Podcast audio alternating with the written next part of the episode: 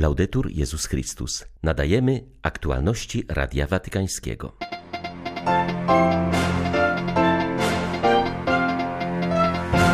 Papież zainicjował obrady włoskiego episkopatu. Mówiąc o ewangelizacji, Franciszek wskazał na potrzebę wiarygodnego świadectwa. Niemiecka droga synodalna nie należy do procesu synodalnego, oświadczył kardynał Mario Grech. Poinformował, że propozycje zgłoszone na tej drodze nie zostaną włączone do synodu. Benedykt XVI świadomie przygotowywał się na spotkanie z Panem w chwili śmierci. Jego teksty z ostatnich lat są dla nas ważnym świadectwem, mówi ksiądz Lombardi, który na targach książki w Turynie zaprezentował dziedzictwo zmarłego papieża. 23 maja witają Państwa ksiądz Krzysztof Ołdakowski i Beata Zajączkowska. Zapraszamy na serwis informacyjny. 3 godziny pytań i odpowiedzi. Tak wyglądała braterska wymiana opinii papieża Franciszka z włoskimi biskupami, która otworzyła wiosenną sesję plenarną episkopatu tego kraju.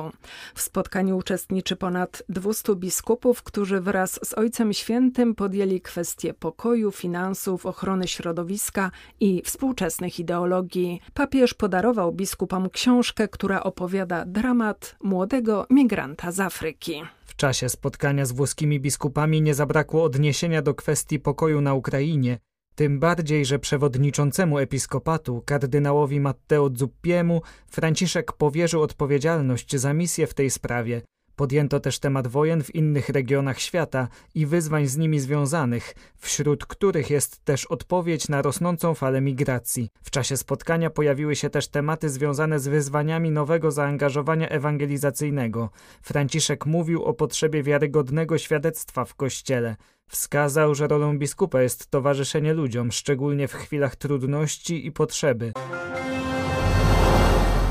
Rzeczywistość pokazuje nam, jak dalekowzroczny był święty Paweł VI w encyklice o ludzkiej płodności. Papież już w 1968 roku przewidział, do jakich konsekwencji doprowadzi oddzielenie ludzkiej płciowości od przekazywania życia. Wskazuje na to Jean-Marie Lemene, prezes fundacji Jérôme Lejeuna. Podsumowując Międzynarodowy Kongres o Humane Vitae, który odbył się w Rzymie z inicjatywy tej właśnie fundacji. Z doktrynalnego punktu widzenia najważniejsze na rzymskim kongresie o Humane Vitae było wystąpienie kardynała Luisa Ladari, który jako prefekt dykasterii do spraw nauki wiary potwierdził pełną aktualność tego dokumentu. Juan Pablo II hizo notar.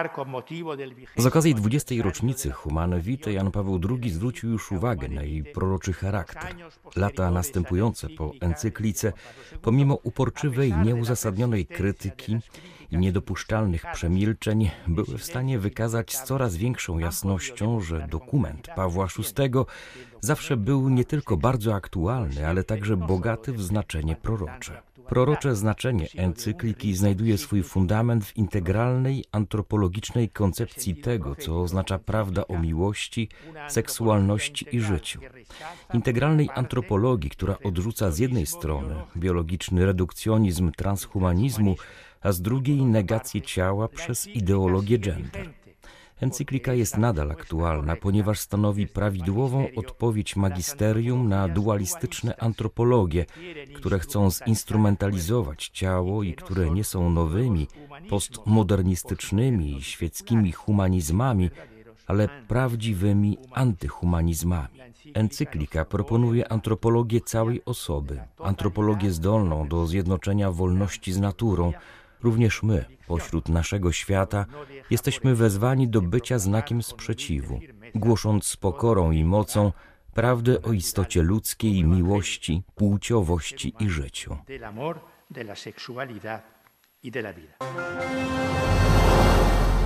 Nigdy nie przypuszczałam, że będę zaangażowany w tak bardzo duchowe i kościelne doświadczenie, mówi kardynał Mario Grech, sekretarz generalny Synodu Biskupów.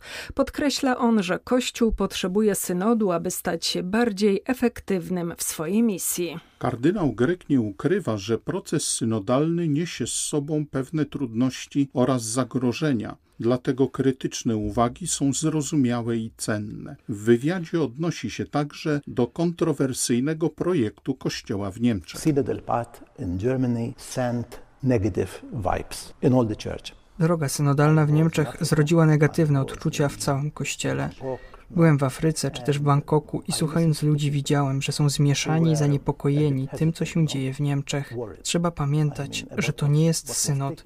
Oni to nazywają drogą synodalną, ale w sensie kanonicznym to nie jest ani synod diecezjalny, ani krajowy, przynajmniej na tyle, na ile mi wiadomo.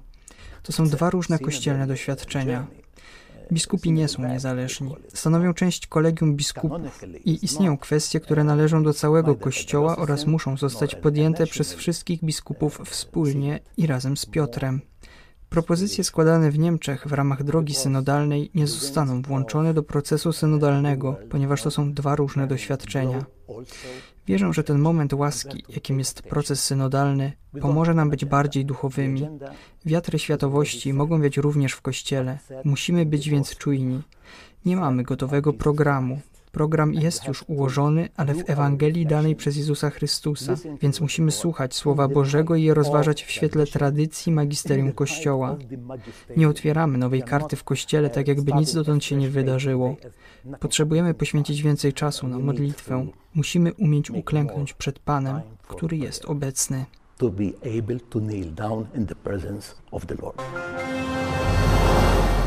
Benedykt XVI bardzo świadomie przygotowywał się na ostateczne spotkanie z Panem w chwili śmierci. Wiedział, że pozostaje on dla niego wielką tajemnicą wiary, ale zarazem miał do niego pełne zaufanie. Tak o zmarłym w tym roku papieżu mówił na międzynarodowych targach książki w Turynie ojciec Federico Lombardi. Zaprezentował on na nich intelektualne i duchowe dziedzictwo Benedykta XVI. Spotkanie promujące dziedzictwo zmarłego papieża odbyło się pod hasłem „Bóg jest zawsze światłem i tajemnicą”. Takie było bowiem duchowe doświadczenie Benedykta XVI i sposób, w jaki mówił on światu o Bogu, przypomina ksiądz Lombardi. Świadectwem tego są również ostatnie lata życia papieża seniora i pochodzące z tego okresu teksty i wywiady. Benedykt XVI mówi nam o wielkości tajemnicy Chrystusa. Zbliża się do osoby Jezusa, ale zachowuje świadomość, że słowa Jezusa trzeba nieustannie zgłębiać i odkrywać, że są one tajemniczym bogactwem, ku któremu zmierzamy, mówi ksiądz Lombardi. Myślę, że priorytetem pontyfikatu Benedykta XVI było jego zaangażowanie w przybliżanie Kościoła i ludzi naszych czasów do Boga, aby dawać świadectwo o Jezusie Chrystusie, który objawia nam Boga jako Ojca. Wielkie znaczenie miało też dla niego zaangażowanie w dialog z kulturą dzisiejszego świata. Czynił to z wielkim zaufaniem do rozumu, jako drogi tego dialogu. Jednakże dla niego rozum z definicji musi być otwarty, a więc nie może się zamykać w wąskich horyzontach myślenia czysto matematycznego i pozytywistycznego, ale jest to rozum, który potrafi ogarnąć wielkie problemy życia i świata. Jest otwarty na teologię, filozofię i dialog między różnymi dyscyplinami. Był to pontyfikat w przeważającej części magisterialny, to znaczy oparty na nauczaniu i dialogu. Z pewnością był to także pontyfikat o wielkiej intensywności duszpasterskiej, miłości do Kościoła i świadczący o jego żywotności. Benedykt XVI lubił powtarzać: Kościół jest żywy i w Kościele idziemy razem, w towarzystwie świętych, idziemy przez historię, dajemy świadectwo Ewangelii. Z wielką radością uczestniczył także w Światowych Dniach Młodzieży, postrzegając je jako doświadczenie wielkiej żywotności Kościoła w naszych czasach. Stolica Apostolska jest gotowa pomóc w realizacji niektórych elementów ukraińskiej wizji pokoju, zauważał ukraiński ambasador przy Watykanie. Andrij Jurasz podkreśla, że ostatnie spotkanie papieża i prezydenta Wołodymyra Zełenskiego upewniło obu w przekonaniu o możliwości podtrzymania stałych kontaktów. Przebiegało również w atmosferze wzajemnego słuchania się i dążenia do sprawiedliwego zakończenia wojny. Inicjatywy pokojowe są bardzo ważne dla Ukrainy. Chcemy pokoju i zwycięstwa. Ma zapanować sprawiedliwy pokój, podkreśla dyplomata. Wskazuje odnoszące się do konfliktu wywołanego rosyjską inwazją sygnały z Watykanu, wzywające właśnie do zaprowadzenia sprawiedliwości, wstrzymania niszczenia środowiska naturalnego czy uzyskania potwierdzenia zakończenia wojny. Ambasador Jurasz zaznacza też, iż retoryka agresora dotycząca bomb atomowych bardzo niepokoi Stolicę Apostolską, orędującą za wprowadzeniem pełnego bezpieczeństwa przed jakąkolwiek bronią masowego rażenia. Wreszcie Ukraina oczekuje od Watykanu wsparcia na poziomie humanitarnym, także w negocjacjach dotyczących wymiany jeńców czy powrotu wywiezionych w głąb Rosji 20 000 dzieci z terytoriów okupowanych. Dotychczasowa rola Stolicy Świętej w owych kwestiach pozostaje bardzo cenna, przyznaje dyplomata. W wywiadzie z ambasadorem padają pytania o wysiłki Watykanu mające na celu utrzymanie kontaktów z rosyjską cerkwią prawosławną. Andrij Jurasz odpowiada tutaj o silnym na Watykanie przekonaniu o Rosji jako o zagubionej owcy. Po wybuchu pełnoskalowej wojny pojawiły się co prawda wśród hierarchów pytania o zasadność reguły uznającej za konieczne podtrzymywanie kontaktów z organizacją jawnie sprzeciwiającą się w swoich działaniach nauczaniu Pisma Świętego i tradycji. Ale niektóre iluzje oraz pragmatyzm nie umierają tak łatwo.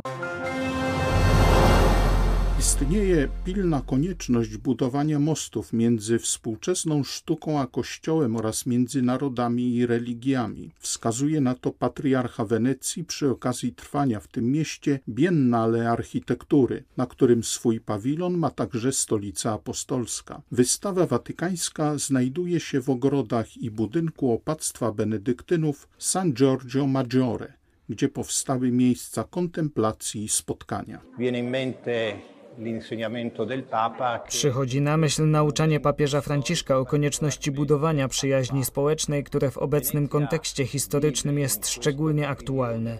W tym pawilonie odbija się w pewnej mierze tożsamość Wenecji. Od zawsze było to miasto, które łączyło i było miejscem spotkania ludzi różnych narodowości, kultur i religii. W ciągu tych dni Wenecja odkrywa na nowo swoje DNA, swoje korzenie, spoglądając przy tym w przyszłość, bo papież wskazuje nam wyzwanie zrównoważonego rozwoju wobec wyzwań techniki. Trzeba, jak uczy nas Ojciec Święty we Fratelli Tutti, odzyskać na nowo naszą relację ze światem stworzonym. Musi on być strzeżony, chroniony, bo to prowadzi do ponownego pojednania człowieka ze stworzeniem.